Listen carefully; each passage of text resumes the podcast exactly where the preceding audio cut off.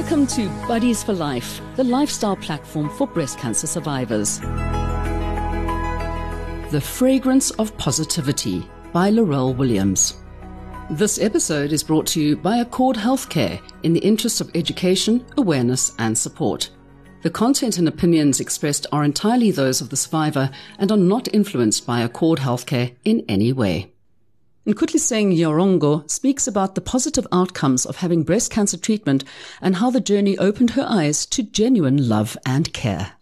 In 2019, for two months, 46 year old Nkhutliseng noticed every time she put her seatbelt on, the area just above her right breast would itch, but it wasn't necessarily sore. So she spoke to her mother about it, and her mother advised her not to take any chances and to rather go to a doctor. When the GP saw it in April, she didn't think it was of concern, but to be cautious, she referred her for a mammogram and sonar. When it was confirmed as breast cancer, she was just as shocked as Nkhutliseng. Due to her nursing background, she knew what cancer was capable of, but thankfully, being a naturally calm person, there was acceptance quite quickly. She managed to drive herself home and shared the news with her husband. The way she broke it to him, being composed, helped him digest it although she was very scared to go to sleep, thinking, What if I don't wake up? There was confusion, like she was paralyzed and, and didn't know how to express herself. So many mixed emotions. Nkhutliseng adds that she was beyond grateful to her mom for insisting that she have it checked out. She wasn't going to, as she always had breast cysts during menstruation, so she thought it had something to do with that. But because she went when she did, the breast cancer was caught early on and was still confined to the breast. After seeing a breast specialist, it was decided to have preoperative chemotherapy. The specialist said the tumor was only the size of a Smartie. She underwent eight cycles from May through to September and had a lumpectomy and reconstructive surgery in October, and then in November started three months of radiation. And Nkhutliseng was so appreciative for the option of having reconstructive surgery. Her breasts were big and shapeless, so the reconstructive surgeon advised to reduce them when the lumpectomy was done. Now they're pretty and she never had pretty breasts before. She's gone down in bra size, but she doesn't actually need a bra. That's how good the reconstruction was. And ever since the surgery, she only wears sports bras as they're more comfortable and finds normal bras to be rather uncomfortable. What is the upside of treatment? Well, loss of hair, diarrhea, and vomiting were the side effects Nkhutliseng experienced the most. But she says there was an upside. When her hair grew back, it was beautiful and grew long. Her skin now has a glow to it, and her oncologist said the chemotherapy was going to clean her system out. So it's like a, she's a baby starting all over again. And Nkhutliseng went back to work in 2020 for a week after completing radiation, but then the pandemic erupted and she was forced to work from home for a year. She says honestly, the timing was perfect for her recovery. Her job entails a lot of driving, so being forced to work from home was good.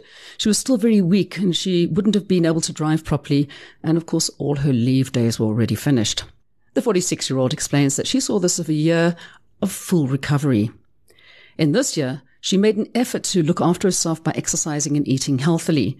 She enjoys going to gym, jogging, brisk walks, but most of all, she loves stairs, going up and down. Exercise gives her more energy and makes her feel good for the whole day. Once she shared the news with her husband, he was quick to tell the body of elders at their kingdom hall, and this is when Nkhutliseng's concern of not having a support system was washed away. Her husband got his support from them, and that gave her strength. Then the congregation took over their lives in a good way. Each week, someone was assigned to cook for them, and a schedule was made for them to be driven to all the doctor's appointments. Her mother came from the Free State to stay with her for the duration of chemotherapy, nursing her like a little baby, and the mother was really enjoying that. She also got her strength from her mother, and she reminded her, if you fall, you always get up. She also adds that all the healthcare professionals she dealt with were also positive and encouraging, and that gave her hope too. With all the support she received from the congregation, colleagues, her husband, mother, and family members, it showed her that she belonged to a society, a group of people who genuinely cared, genuine friends who filled her world and made her feel like she belonged.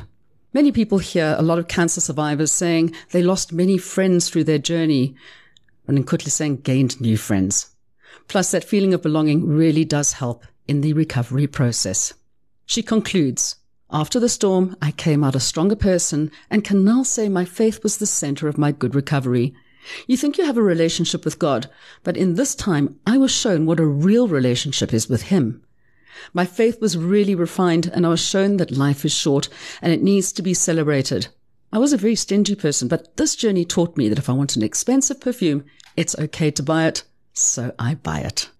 Accord Healthcare is one of the fastest growing generic pharmaceutical companies with a direct presence in all major markets Americas, the EU, Asia, and Africa. Accord Healthcare is an oncology leader with a 30% global volume share of major chemotherapy molecules. The cornerstone of Accord's offering to the South African market is exceptional quality, affordability, and service to healthcare professionals and their patients.